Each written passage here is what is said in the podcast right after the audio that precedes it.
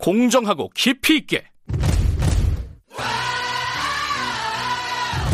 오늘 하루 이슈의 중심.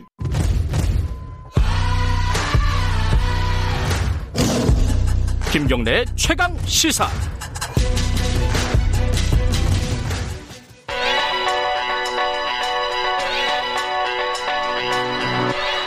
최강 시사 김수민의 눈. 네, 김수민 평론가 나와 계십니다. 안녕하세요. 네, 반갑습니다. 어, 이건희 삼성 회장 발인이 내일이죠? 네. 뭐 최근에 조문 관련된 뭐 여러 가지 뭐 누가 사회 명망가가 어 사망을 하면은 조문 관련된 얘기들이 계속 나와요, 그죠? 그렇습니다. 예. 오늘 주제는 조문의 정치학인데요. 올해 들어서 특히 안희정 전 충남지사 모친이라든지 네. 고 박원순 전 서울시장이라든지 장례를 둘러싸고 논란들이 있었는데 이번 이 회장 장례는 어떤가? 음, 정치권 내부의 온도차 한번 살펴보겠습니다. 일단 뭐 대통령부터 보면은 비서실장 노영민 비서실장을 보냈잖아요. 요건 조금 이례적인 건가요? 이게 기업인 장례에서 지금까지 현 정부에서는 정책실장을 보냈습니다. 음흠. 장하성 실장이라든지 네. 지금 김상조 실장을 보냈었는데 비서실장이 간 것은 조금 더 예우를 올린 것이 아니냐 음, 음. 이렇게 또 볼 수 있는 대목이고요. 예. 반면에 한간에서는 이명박 전 대통령 같은 경우는 어, 직접 기업인 조문을 가기도 했었다라는 음. 걸 언급하면서 이번 정부는 좀 다른 거 아니냐 이런 진단도 있긴 한데 글쎄요 이 문 대통령 기조가 좀 직접 조문을 가는 것을 절제해서 간다 이런 음. 것 같습니다. 그러니까 특별히 기업인이라고 안 가고 이런 건 아닌 것 같고요. 예. 이를테면 직접 조문한 사례를 보면 밀양 화재 참사, 음. 일본군 피해자 고 김복동 운동가 예. 그리고 헬기 사고 순직 항공대원 음. 이런 사례가 있거든요. 그러니까 재난 사고라든지 뭐 인권에 관련된 사안들에서 네. 좀 거기에 한해서 직접 조문을 했다고 볼 수 있고 이번 조문을 보면 정세균 국무총리하고 홍남기 경제부총리가 다 갔습니다. 네. 그래서 정부 차원에서는 갔다 이렇게 볼 수 있겠습니다. 현 정부 문재인 정부의 기조를 대충 알겠네요. 그렇죠? 네. 예. 근데 이제 민주당 논평 여길 이걸 보면은 어뭐 이낙연 대표도 마찬가지인데 그 비판적인 대목이 좀 들어가 있습니다. 이건 어떻게 그렇습니다. 봐야 될까요? 정부 여당이 역할 분담을 한 게 아닌가 싶은데 음, 어, 한쪽에서 좀 비판적 언급을 아낀다라고 했을 때는 아무래도 초당적 이미지를 갖고 있는 대통령 쪽일 예. 가능성이 높은 거겠죠. 예. 그러면 이제 나머지 비판적 언급도 좀 섞어주는 게 이제 여당이 하는 건데 이게 비근한 사례가 이제 2011년에 북한 3대 세습 있었을 때 그때 네. 당시 여당이었던 한나라당은 비판 성명을 냈었습니다. 하지만 네. 정부에서는 좀 말을 아낀 적이 있거든요. 그거하고 좀 비슷한 사례가 아닌가 싶고 음, 이낙연 대표 같은 경우도 아마 국무총리 시절이었다면 특별히 비판적 언급은 들어가지 않은 음. 메시지를 냈을 것 같아요.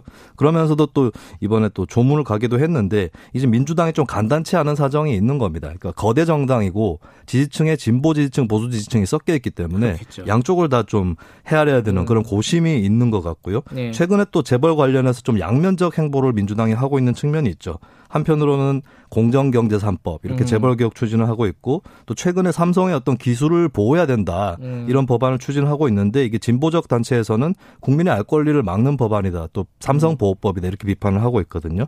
예, 이런 것들이 있는데다가 또 이낙연 대표 입장에서는 좀 보수적인 거 아니냐 이런 지지층의 또 의구심이 있기 때문에 이걸 불식시킬 필요도 있었을 것 같습니다. 이 삼성 이나 재벌 체제에 대해서 비판적인 정치인들이 꽤 있잖아요. 그렇죠? 네.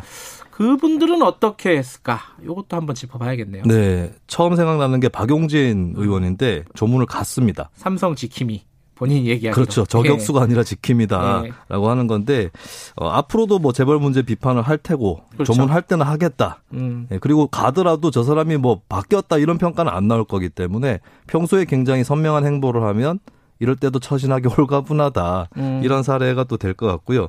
그리고 조문을 하면서 비판적 언급도 하지 않는 정치인으로는 이재명 경기지사가 있습니다. 음. 예, 삼성에 몇 차례 각을 세워서 싸웠던 그런 기억이 남아 있는데 최근에는 좀 그런 행보가 덜했었어요. 실용주의자다. 요새 모토가 그거더라고요. 이재명 네, 지사는. 그 대선 주자로서의 포용성, 네. 음. 뭐 확장성 이런 것들을 고려한 것으로 보여지고요. 네. 그리고 안철수 국민의당 대표도 조문을 했습니다. 평소 에 음. 이재용 부회장에 대해서는 꾸준히 비판을 아, 해왔었거든요. 그랬었나요? 예. 음. 근데 이제 좀 분리해서 보는 것 같아요. 이재용 부회장에 대해서 안철수 대표가 과거에 무능력한 상속자라는 비판을 했었거든요. 음. 근데 이, 이건희 회장은 좀 개척자 면모가 있는 거 아니냐 음. 이런 얘기를 또 어, 생각을 하고 있는 것 같고요. 그리고 네. 자신이 기업인이다. 이것을 또 빈소에서 강조를 하면서 음. 어, 기업가의 혁신 정신 이런 것들을 좀 부각시키려고 한 것 같습니다. 정의당 항상 조문하면 이제 정의당이 항상 논란이 네. 되는 경우가 많잖아요. 이번에는 어땠습니까?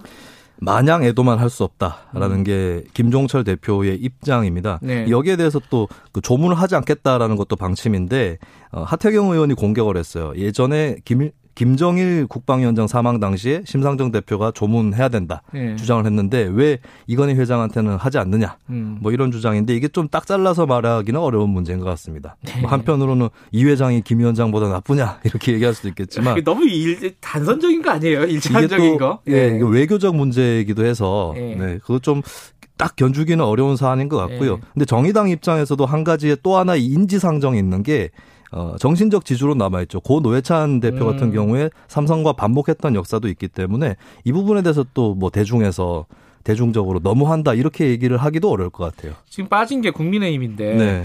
국민의힘은 어, 큰 고민은 없었던 것 같아요. 그냥. 그렇습니다. 한국의 문화에서 너 왜 조문 안 가냐라는 공격은 나오지만 너 왜 조문했냐 이렇게 공격하기는 어려운 사정이 있는 것이고 그러네요. 이게 예. 또 세대적인 문제도 있고 또 사- 상대적으로 노령층을 대변하는 예. 정당이기도 하죠. 그리고 어 뭐 국민의힘 지지층 중에서는 이건희 회장이 비판적인 사람이 별로 없을 테니까 음. 고민을 많이 하지는 않을 것으로 보입니다. 근데 김종인 비대위원장이 좀 묘한 태도를 보였어요. 어 그래요? 예, 조문을 가기도 했는데 근데 예. 그 비대위 회의에서 아침에 어제 아침에 전혀 언급이 없었습니다. 이에 대해서 아. 예, 거기에 대해서 좀 김종인 위원장이 평소에 재벌에 대해서 갖고 있는 생각들이 투영된 게 아니냐. 음. 심지어 이제 김종인 위원장은 박근혜 게이트, 최순실 게이트의 주범도 삼성이다 음. 그런 입장이었고 자기 회고록에서도 굉장히 거세게 비판을 해왔기 때문에 예. 예, 비대위 회의에서는 이게 발언을 하지 않는 쪽으로 이어진 것 같습니다. 비대위 회의 요새도 김종인 위원장만 얘기해요? 아, 뭐 조영 원내대표도? 얘기를 하죠. 음, 네. 그렇구나. 여기까지 듣겠습니다. 고맙습니다. 예, 감사합니다. 김샘, 김수민의 눈이었습니다. 2부는 여기까지 하고요. 잠시 후 3부 추적 20분 준비되어 있습니다. 일부 지역국에서는 해당 지역 방송 보내드립니다.